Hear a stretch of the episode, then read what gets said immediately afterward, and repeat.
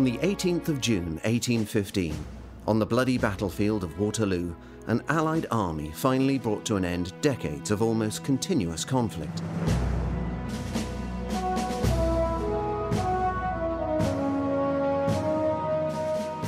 The effects of these wars against the French, led by Napoleon Bonaparte, spread through every aspect of life here in the West Midlands.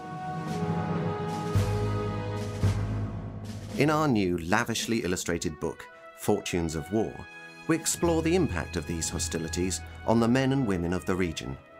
We reveal little known stories linking the West Midlands and Napoleon's own brother, Lucien, who sought refuge here. We explore the legend of the Birmingham button maker who wandered into the middle of the battle, and recount tales of the Shropshire men who guarded the banished emperor on St. Helena.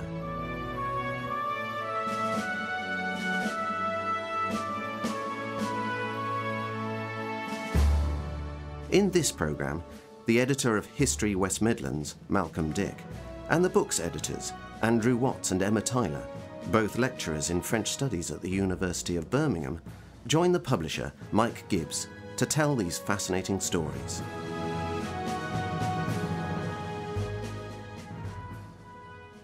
Malcolm, just how much of a historical watershed was the Battle of Waterloo? Waterloo ended the French wars. It ended a period when Britain and indeed other European nations were involved in a long period of conflict with France. It marked the defeat of France and also it marked Britain as a dominant world power. And together with the Battle of Trafalgar, which was Britain's huge naval victory in 1805, we can say it signified Britain's importance as the world power internationally for much of the rest of the 19th century.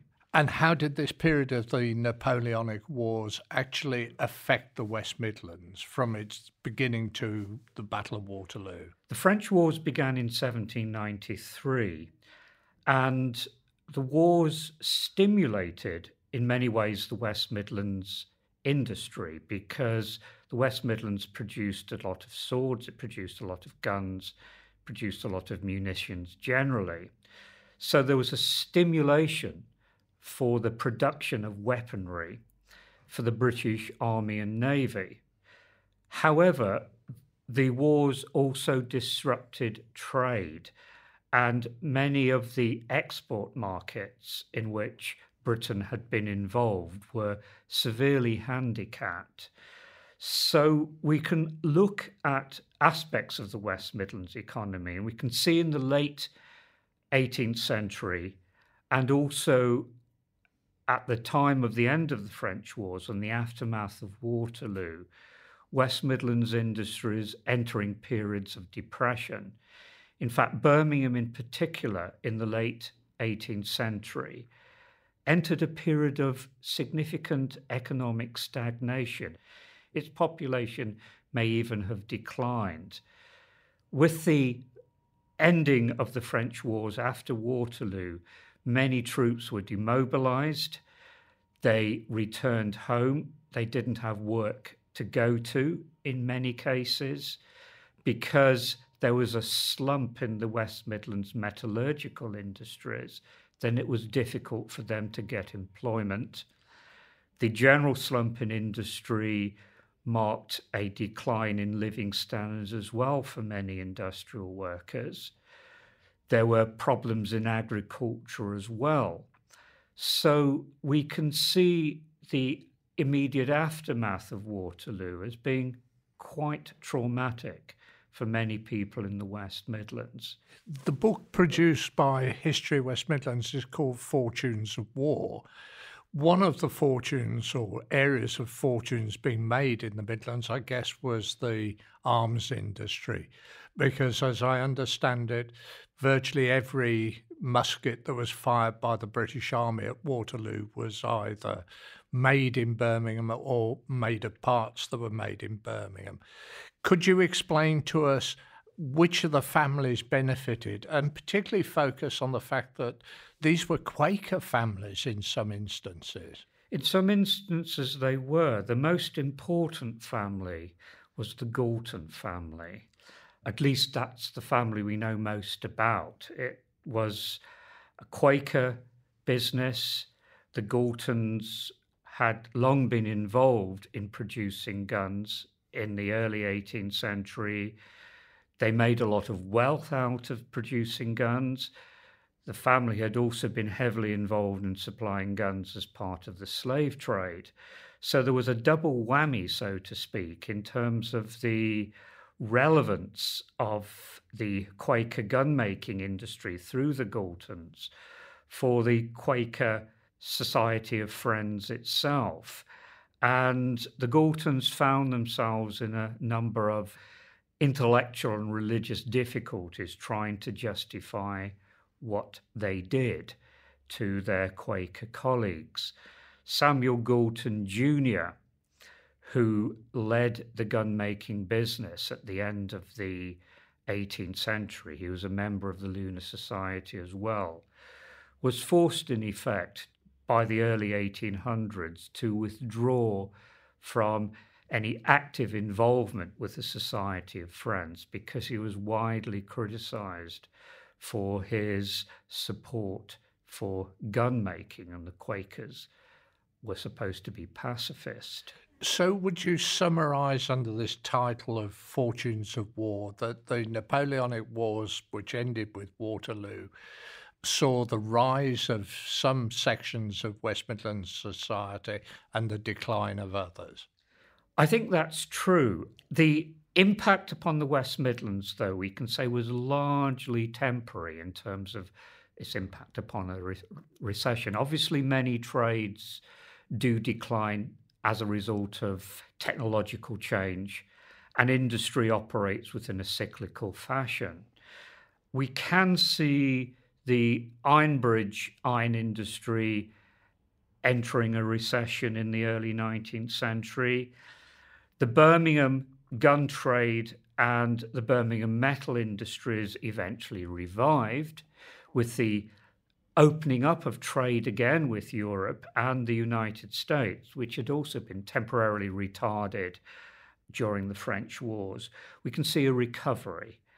And in many ways, that's a tribute to the innovative nature of many of the entrepreneurs and skilled workers who were willing to apply technology to look for additional markets and to innovate and change in the light of altering economic circumstances.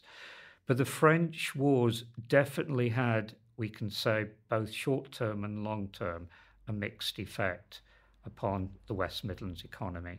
The French wars, as Malcolm refers to them, were known by others as the Napoleonic Wars, and the Bonaparte family reached out all over Europe it's a surprise to those people who are reading Fortunes of War to find that there was a West Midlands link to that. Emma, you've actually uncovered a lot of fascinating material and a fascinating story. What is that link between the Bonaparte family and the West Midlands? Napoleon Bonaparte had four brothers, the second of whom was called Lucien, and Lucien Bonaparte had played a significant role in bringing Napoleon to power and in keeping him there. He'd played a number of significant roles in government. But in 1804, when Napoleon declared himself Emperor of the French, this was the point at which Lucien Bonaparte began to get quite concerned about the increasingly imperialistic tendencies of his brother.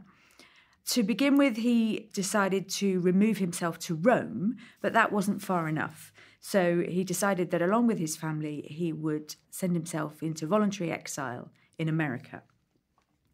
He set sail from Rome in 1810, and the British, being rather concerned that he might, once he got to America, start to engineer plots towards the British, detained him at sea off the Sardinian coast, and they took him off to Malta. Once he was in Malta, they decided that they weren't quite sure what they wanted to do with him. So they spent a couple of months deciding. And in the end, they took the decision that they would welcome him on British soil as a prisoner of war, if welcome is the right to, verb to use, that they thought that they'd rather keep a closer eye on him on British soil. So this was Lucien, along with his family, so his wife, his two stepdaughters, his five children that they had together as a couple, his tutor, his chaplain, his doctor. There was an artist there, he had a secretary it was quite a big retinue that he took with him 23 Corsican and Italian servants as well, eventually arriving in Plymouth in December 1810. And what brought him to the West Midlands? The plan initially was that he would go to one of Britain's parole towns. Britain had designated parole towns that would receive officers who were prisoners of war. It was decided that he would go to Montgomery, to one of the residences of Lord Powis, Lord Edward Clive, who is the son of Clive of India.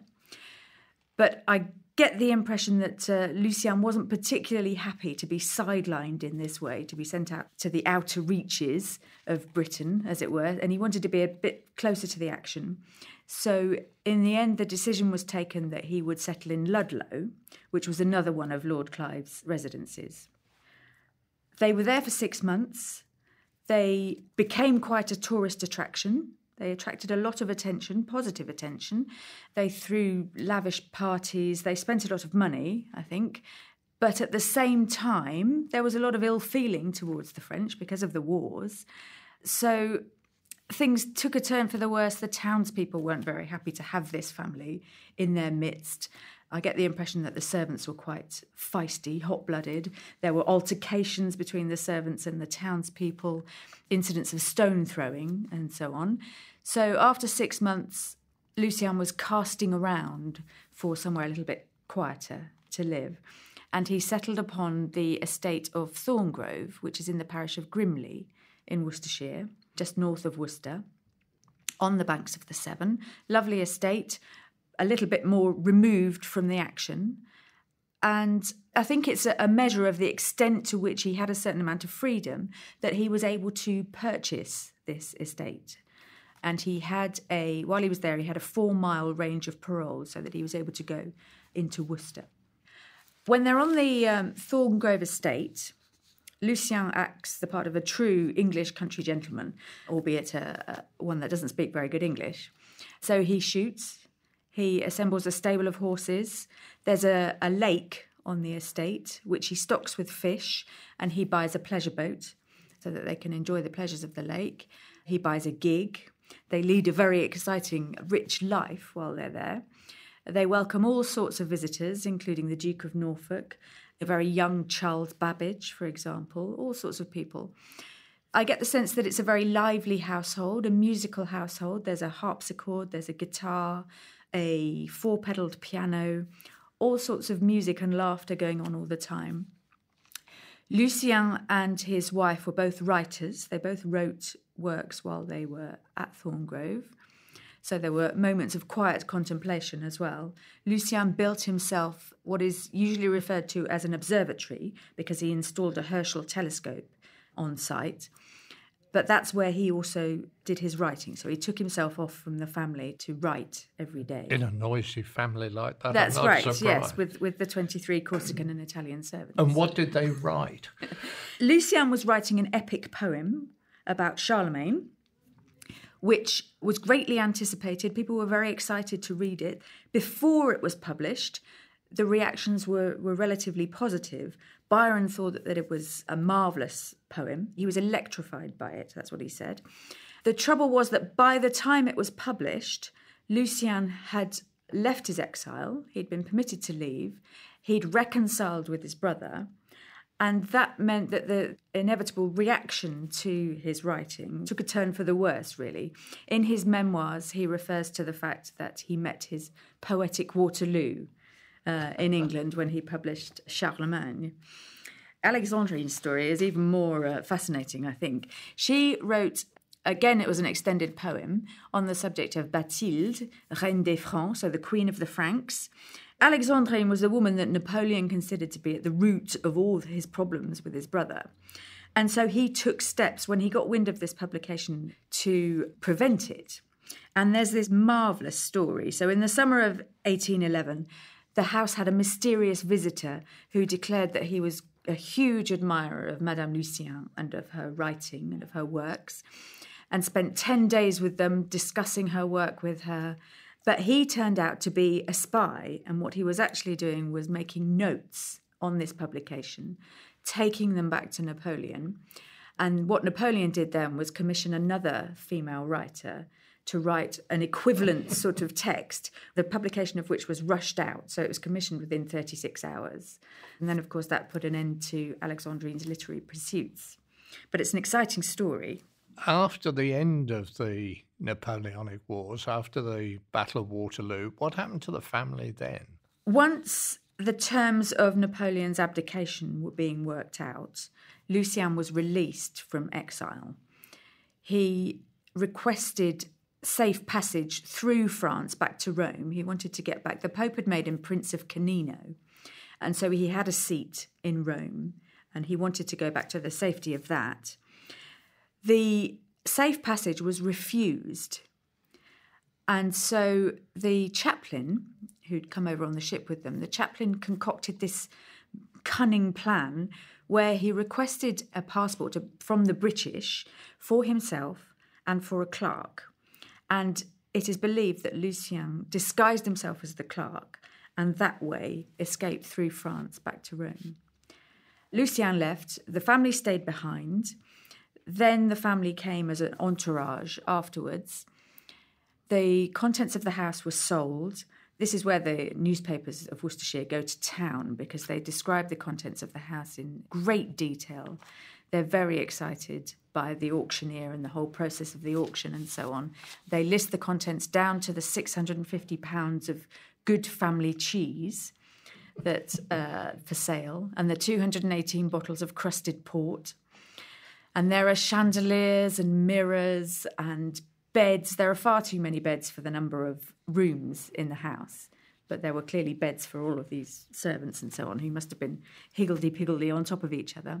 Andrew, Emma just mentioned that the newspapers had a great interest in the Bonaparte family.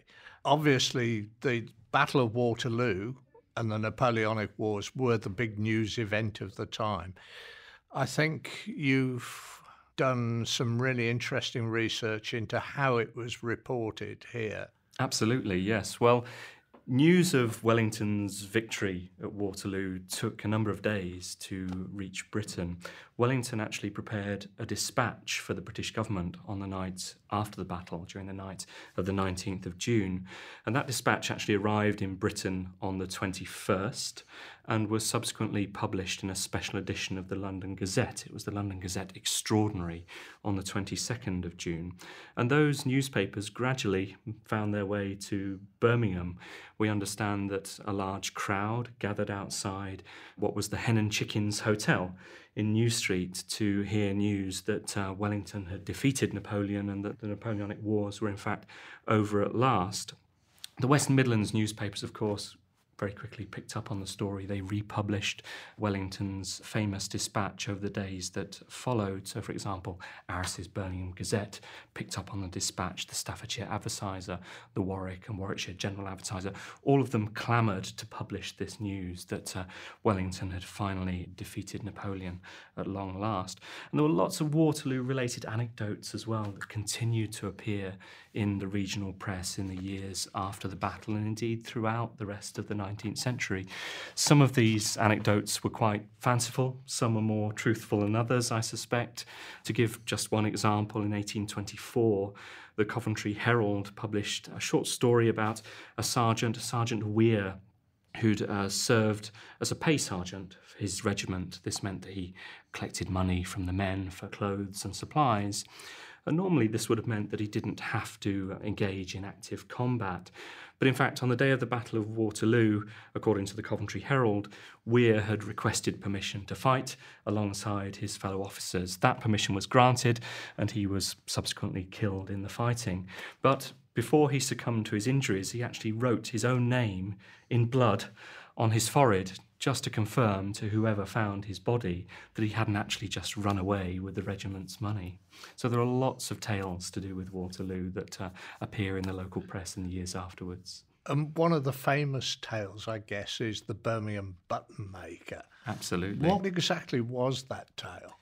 Well, the story of the Birmingham button maker, it's one of the most intriguing connections between the West Midlands and Waterloo. The story actually originates in a diary entry in the diary of the artist Benjamin Haydon in 1843. Haydon claimed that one of Wellington's favourite after dinner stories concerned a man, a tourist, who'd strayed onto the battlefield at Waterloo during the midst of the fighting.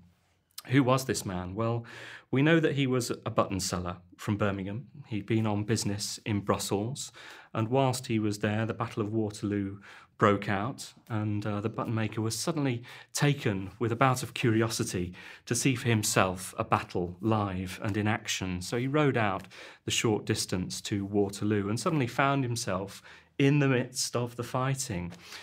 Wellington saw this man across the battlefield, riding around between the fires and the gun smoke.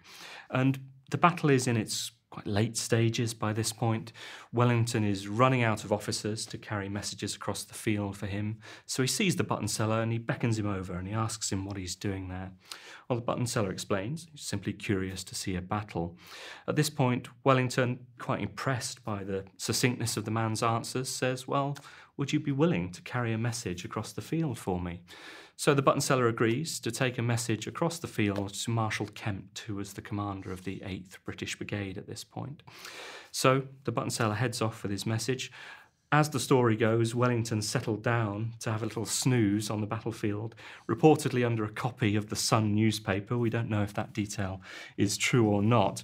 But when Wellington awoke a few minutes later, he saw that Marshal Kempt's regiment had actually moved across the battlefield. It changed its tactics. And Wellington realised at this point that the button seller's mission had been a success. And he exclaims, Well done, Buttons, at this point. He's delighted that the mission has been achieved. Is the story true?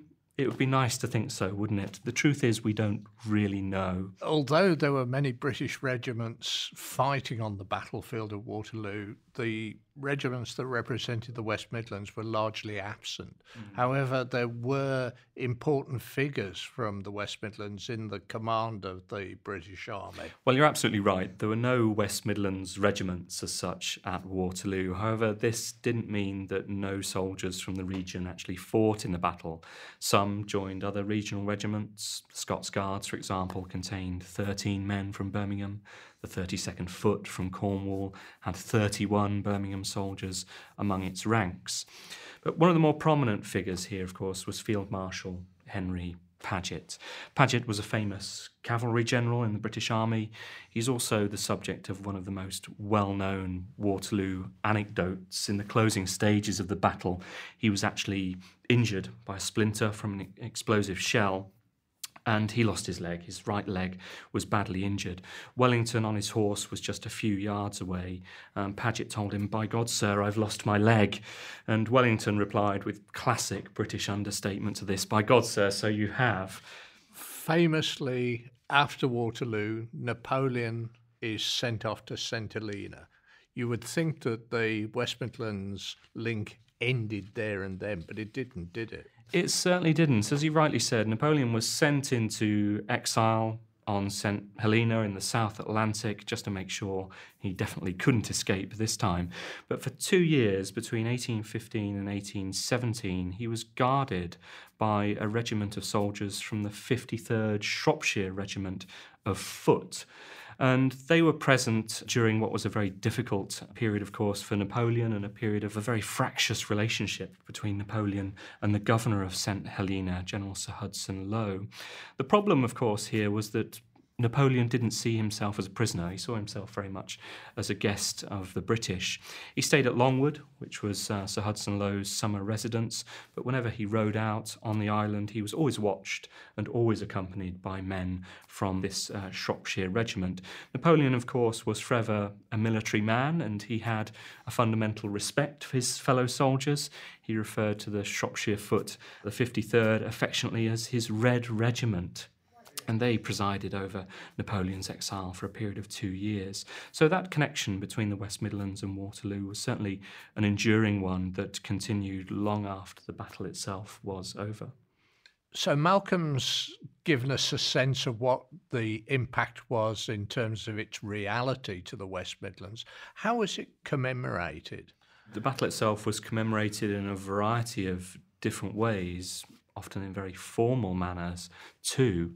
Anniversary dinners were held throughout the region, for example, annually in the years after the battle, echoing, of course, the annual dinner that the Duke of Wellington would give every year for the officers who'd served with him at Waterloo at Apsley House in London. We know, for example, that one dinner was held in Warwick in 1830, accompanied by a marching band of veterans and so on, to celebrate and commemorate the 15th anniversary of the battle. But remembering Waterloo wasn't just a purely solemn activity. We know, for example, that in 1834, Ryan's Royal Circus in Digbeth staged a Waterloo reenactment, which included a full scale cavalry charge performed by the circus's equestrian company. The year after that, 1835, the Theatre Royal in New Street also staged a play on the battle. So, as the years passed after Waterloo and the pain of the battle in many ways subsided, the memory of Waterloo began to subside, the difficulties that it had caused for many families, it perhaps grew easier to commemorate what was a great British victory with a sense of enjoyment and frivolity, too. Andrew, as one of the co editors of this book, let me leave you the last word. What did you get out of this? What did you learn about the West Midlands and Waterloo? It's been a totally fascinating project in so many ways. We started out with what was just a very small idea to explore the connections between the West Midlands and the Battle of Waterloo. And I've been fascinated and intrigued to have revealed the strength of those links. And there are so many incredibly, the fact that one of Napoleon's own brothers was in our own regional midst in the lead up to the battle is truly fascinating. In my own chapter, of course, I wanted to know more about how news of Waterloo was reported in the West Midlands. What did local people know about it? What did they know about the fate of the soldiers who'd served at Waterloo and so on? And I think the book explores and indeed answers many of those questions, but it's been a truly fascinating and inspiring project in a whole variety of ways.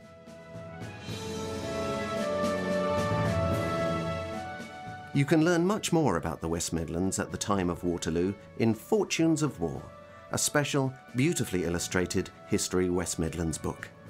Order now at our website www.historywm.com.